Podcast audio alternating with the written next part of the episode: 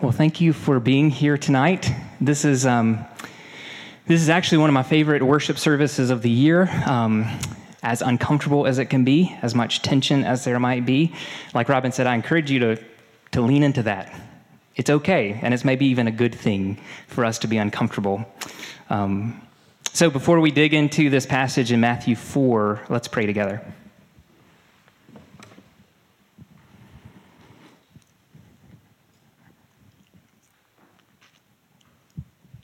Lord, it gives me a lot of hope and peace and comfort that we don't have to beg for you to come and be with us. We don't have to conjure you up. We don't have to do anything special or spectacular.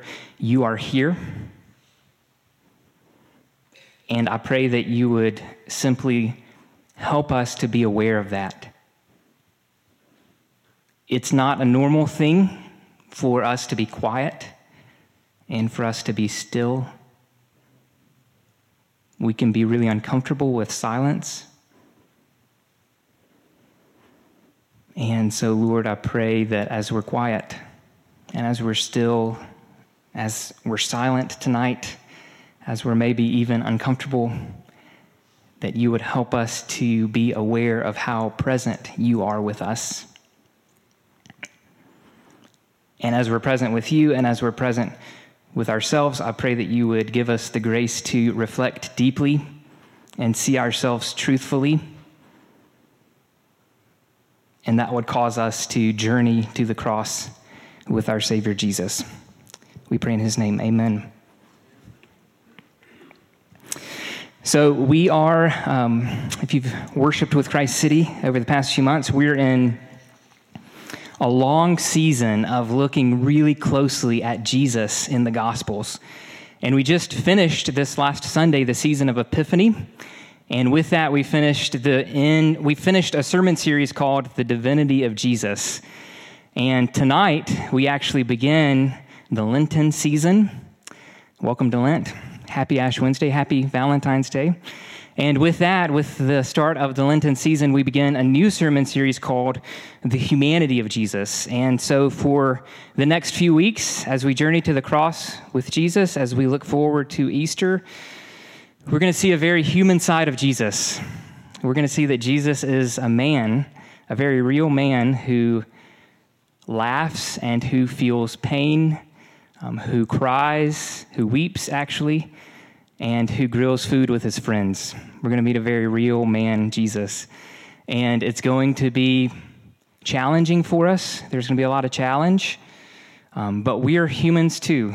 And so there's going to be a lot of uh, direction and insight um, for our lives as we, as we journey with Jesus as humans. So I'm very excited. Tonight we start the series by looking at this text in Matthew chapter 4, uh, the temptation of Jesus and we're just going to look at the first four verses, uh, and we'll see three things that are central to our humanity in Jesus. Um, in verse 1, we'll see the spirituality of humanity. In verse 2, we'll see the hunger of humanity. And then finally, in verses 3 and 4, we'll see the brokenness of humanity spirituality, hunger, and brokenness. Look first at verse 1 with me. Then Jesus was led up by the Spirit into the wilderness to be tempted by the devil. So, most of us, uh, most, maybe half, a little more than half, probably grew up in the church or around Christianity. Am I right? Yeah. Yep. And so that means if for you, like me, it's hard to look at a verse like this um, with fresh eyes. Like we're so used to the Bible, we're so used to seeing things like this that we can just kind of pass over it.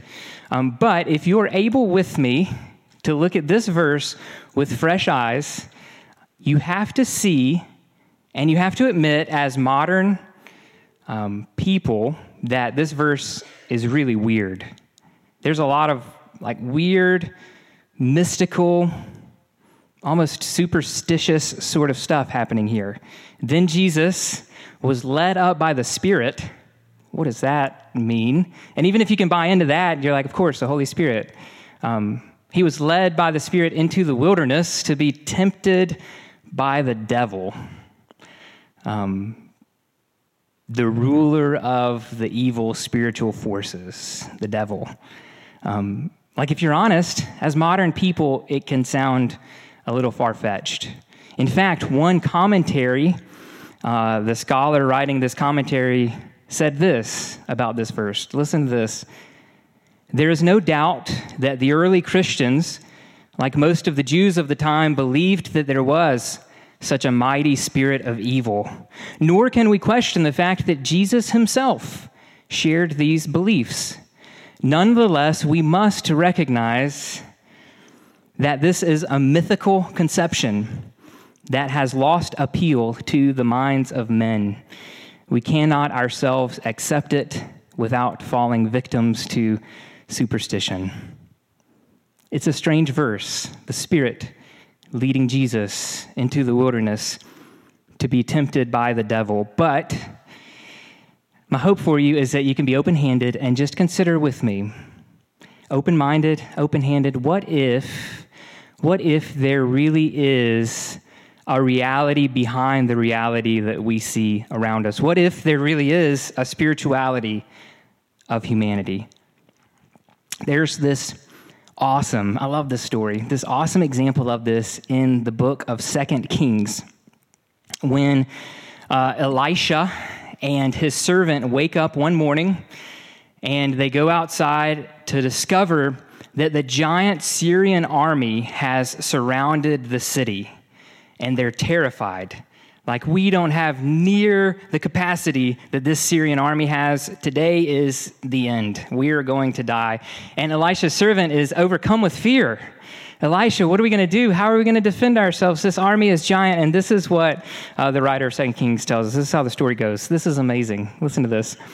Elisha said to his servant, Do not be afraid, for those who are with us are more than those who are with them.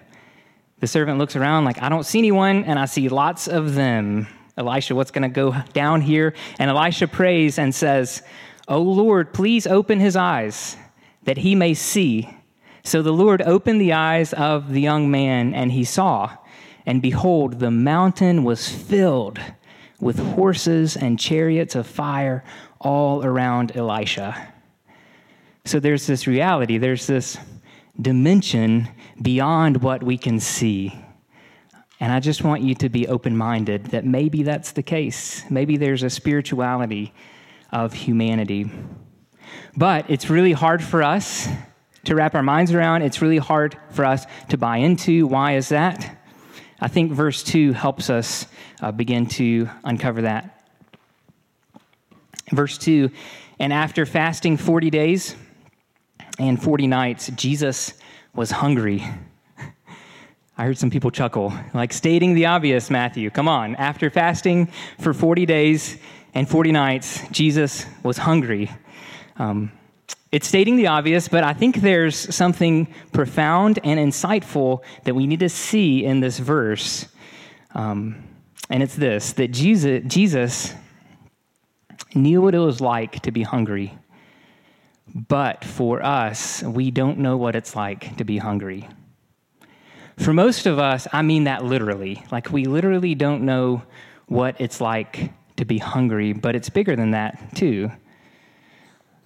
Because every time we feel a pang of hunger in our belly, we immediately grab something and consume. I have um, a granola bar sitting right there in case I got hungry tonight, right? We don't know what it's like to be hungry. And it's bigger than that, too. Like, we don't know what it's like to be still. Because anytime you have a pause in your day, when you're waiting in line somewhere, if you're honest enough to admit it, when you're waiting at a stoplight, anytime you have a pause in your day, you immediately try to fill the silence by reaching for your phone what's happening in the world of Instagram? What things am I missing out on that my friends might have posted? In fact, let me read you this Uh, this is kind of a long excerpt from a book. Uh, it's about a study that was done, and it's fascinating and really sad, just about how we hate the stillness and quiet. This is from a book that many of us have read recently called Liturgy of the Ordinary by Tish Harrison Warren. This is what she says A fascinating and somewhat disturbing study out of the University of Virginia showed that, given the choice, many people preferred, listen to this, undergoing electric shock to sitting alone with their thoughts. Study participants were exposed to a mild shock, which they all said they didn't like. And they would pay money, in fact, not to have to undergo again. But when left alone in an empty room with a shocker button for 15 minutes, removed from all distractions, unable to check their phones or listen to music, you can guess what might have happened two thirds of the men and one fourth of the women in the study chose voluntarily to shock themselves rather than sit in silence. It's funny, but it's, it's also very sad. Dr. Tim Wilson, who helped conduct the study, said, I think this could be why, for many of us, external activities are so appealing, even at the level of the ubiquitous cell phone that many of us keep consulting. The mind is so prone to want to engage with the world, it will take any opportunity to do so. We don't know what it's like to be still. We also don't know what it's like to be bored. Because if you ever have an evening, or if you're fortunate enough to have a Saturday or an entire weekend uh, with no activities lined up, instead of facing boredom, um, we fill our time with media like Netflix or Hulu or sports or entertainment or whatever it might be for you. We don't know what it's like to be hungry or still or bored. We don't know what it's like to simply enjoy something, the simplicity of something, to enjoy something in moderation, because if we get a taste for something that we enjoy, coffee, alcohol, whatever it may be, we want to indulge and indulge and consume and overindulge. We don't know what it was. We don't know what it is to simply enjoy something. We don't know, listen to this, we don't know what it's like to be a human being because we're so busy functioning as human doings. And so we miss out on the spirituality of humanity because we don't know the hunger of humanity. We miss out on the spirituality of humanity because we don't know the hunger of humanity. So, this season, this Lenten season, we want you to lean into, to experience the uncomfortable experience that it is to be hungry. To learn to be hungry in your life so that you can be awakened to the spirituality, the presence of the divine all around you. And so we've put together a challenge. I want to show it to you real fast. Um, in your bulletin, you'll find um, a calendar. Some of you love calendars, and some of you hate them right? I like them a lot, so I'm, I'm very excited about this. We want you to experience what it's like to be hungry. So we put together something we've called the 4 times 10 challenge. Does everybody have your calendar? Hold it up so I can see that, that you have it. Okay. Keep it in your hand. Many of you may be new to Lent. Some of you might have experienced Lent before. Um, don't do it now. I've already done it for you, and church historians have done it for you. But if you count the days of Lent, there are 40 days, not including Sundays. Sundays, traditionally for the church, uh, are not fast days, they're feast days as we look forward to and celebrate uh, the resurrection. So there are 40 days in Lent. And I think you'd agree with me that what I'm saying is true right? That we don't know what it's like to be hungry. We don't know what it's like to be still. We don't know what it's like to be bored. We don't know what it's like to simply enjoy or not enjoy something that we're welcome to enjoy. So, what we want you to do is take those four things, because I think those four things for 99.99% of us uh, would be true. Take those four things and the 40 days of Lent, fast from those four things 10 times. Does that make sense? So it's not your traditional, I'm going to give up social media for 40 days. Instead, you're going to give up social media 10 times. You're going to spend 10 days or maybe 10 meals fasting from food. You're going to spend 10 days not indulging in media of your choice, Netflix or Hulu or whatever it might be. You're going to spend 10 days not enjoying coffee or alcohol or whatever it might be for you that you're tempted to overindulge in. Does that make sense? We included these calendars for you so that you can track how you're doing, so that you can keep up with today I fasted from food, or today I fasted from social media Instagram, Twitter, Facebook. Today I fasted in this way. So I'll give you an example about what this could look like. On Wednesdays, uh, every week during the season of Lent, we're having um, Lenten morning prayer at our office at 7 a.m. And so on Wednesdays, I'm going to begin my morning by going to morning prayer with hopefully many of you. Uh, and then I'll spend the day of Wednesday fasting and I invite many of you to join me uh, in doing that. And here's the thing instead of, so with that newfound space in your life, uh, space for stillness and boredom, hunger from not eating food or indulging in coffee, alcohol, whatever it may be. The challenge is how can you fill that space with becoming more aware of the God who is? So maybe instead of eating a meal, spend that time praying instead. Maybe instead of spending an evening watching Netflix or trying to catch up uh, whatever you might have missed on Hulu, spend that evening reading something or journaling. Are you with me? Does that make sense? Cool. I'm very excited about the challenge, but we do know that it is a challenge. Um, so let me close by giving you some motivation for the challenge. And the motivation is, yeah. Oh, yes. Write these things down and we'll email you too. Um, food. And with food, be wise. Like if it's not physically good for you to fast for a whole day, that's okay. But it is maybe a good idea for you to fast for a whole day from Netflix. All right? Uh, food. Second is social media. Third is media like Netflix or Hulu or entertainment. And then last is coffee or alcohol or tea, perhaps some sort of beverage that you enjoy that you're tempted to overenjoy. So let's close with some motivation um, to take part in the challenge. Look with me at verses 3 and 4.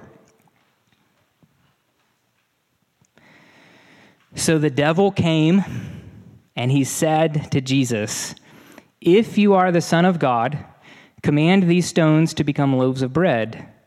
But Jesus answered, It is written, Man shall not live by bread alone but by every word that comes from the mouth of God. So, if you were with us during, um, especially the Path of Jesus sermon series, when we looked closely at the Sermon on the Mount for months, then you remember that the book of Matthew, um, Matthew is writing to, to a specific people. Does anybody remember? Who's Matthew writing to? Yeah, he's writing to Jews in the first century, the Hebrew people. And so, as they're encountering this story that Matthew's written, uh, they would have noticed something very important that it's easy for us to miss out on. Jesus, in these verses, quotes uh, Deuteronomy chapter 8, verse 3. Let me just read for you one verse before that Deuteronomy chapter 8, verse 2.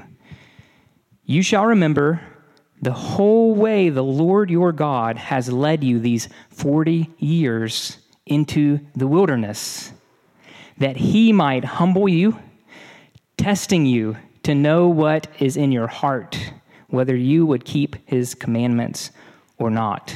So there should be some things there that sound familiar to you. The story in Matthew chapter 4 mirrors the story of Jesus, uh, the story of Israel. This is a a retelling, a recapitulation. It's Jesus reliving the story of Israel. And when one of Matthew's first century readers when they would have seen things like the Spirit led him into the wilderness to be tempted or tested by the devil. And after fasting for 40 days, they would have, been, it would have stood out, popped off the page at them. They would have been hearing it and they would have, they would have seen this. And here's what they would have been thinking and experiencing they would have been thinking, oh no, what's going to happen here? because they would have been remembering these 40 years for the people of Israel that were not good years. They were hard years, they were tragic years, there was lots of pain, there was lots of suffering, there was lots of faithfulness. It wasn't a sweet time for the people of Israel, for God's people in the Old Testament, these 40 years. And so Matthew's hearers would have been remembering this. Oh no, this is the time when this is the time when our people went astray. This is the time when we were faithless. This is the time when we abandoned God. What's going to happen here with Jesus? But as Jesus relives the story of Israel, of course, we see that he's not faithless, he's faithful. That he doesn't disobey God, he obeys God. That he doesn't go astray, he's always true. He's always true to who he is. So, as Matthew's readers were encountering this story, they would have been overwhelmed with and flooded with hope and comfort. Here is one. Here is one who is faithful and who is true and who is good and who is whole and who is right. And just like this story in Matthew chapter 4 mirrors the story of God's people in the Old Testament, Israel, I also believe it's true that this story of Jesus mirrors your story and my story. Because we've also experienced wilderness times. We've been tested, we've been tempted. And we, like Israel, have often gone astray. We, like Israel, are often faithless. We, like Israel, are often not true and not good and not right. And so in Jesus, we have incredible comfort because the writer of Hebrews says, because he himself, Jesus, suffered when he was tempted, he is able to help those who are being tempted. In Jesus, we have a very real man who knows what it's like to be human. He knows the challenge, he knows the pain, he knows the suffering, he knows the temptations and He's able to be with you in those things. And in Jesus, you're able to find one who is true, who is righteous, who is good, who is faithful, all of the things that your heart is longing for. And so, tonight, as we reflect on that reality, that often our lives are not marked by faithfulness, they're marked by faithlessness. So we reflect on that truth I pray that you're led to desire very deeply to journey with Jesus to the cross and to find a Savior who can be with you wherever you are and who wants to take you with Him in the cross, as we'll celebrate on Easter in resurrection life as well. So here's how we're going to end. We're going to end by participating in this ancient church tradition called the imposition of ashes. And this is the part of the service that may be uncomfortable uh, because you're going to look at your neighbor and you're going to see a big smudge on his or her forehead. And you're going to feel the awkwardness of a smudge on your forehead as well. And you're going to hear someone say these words over you as they mark your forehead, the sign of the cross with ashes. You'll hear them say, From dust you have come, and to dust you will return because there's a mortality about humanity, there's a frailty to humanity. And then we'll have a long time. We're going to read a long liturgy of confessing and reflecting on all of the ways that we fall short, all of the ways that we're faithless, all of the ways that we need to run to and run with our Savior, Jesus. So, what we're going to do before the imposition of the ashes is we're going to have a time of silence. And we don't like silence. We've already agreed on that. And oftentimes, when you're in gatherings like this, like it's somewhat normal to have a moment of silence, you know? But there's a normal length. Do you know what I mean? Like there's a time when you're just feeling this should be ending now. And we're going to go beyond the normal length to where you're uncomfortable, and that's good because we need to be uncomfortable. And then I'll prepare us for um, the imposition of ashes. So take a moment to be silent and reflect on your humanity, your mortality, your frailty in light of who Jesus, the faithful and true one, is.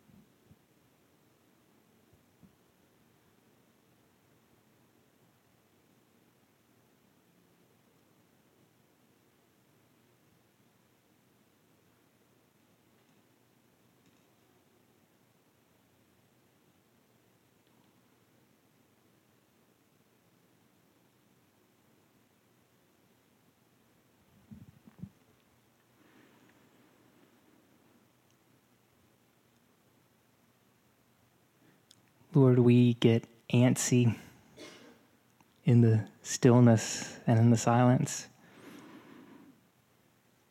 which shows us that there's a real hunger that we have as humans.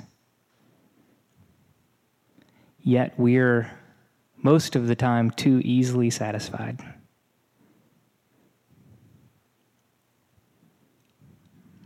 With things that don't ultimately quench our thirst or satisfy our hunger. So, Lord, tonight, Holy Spirit, would you begin a process in us of awakening us to the hunger that we have as humans, awakening us to the real spirituality that we have as humans and is all around us. Awake us to the brokenness and the need we have as humans.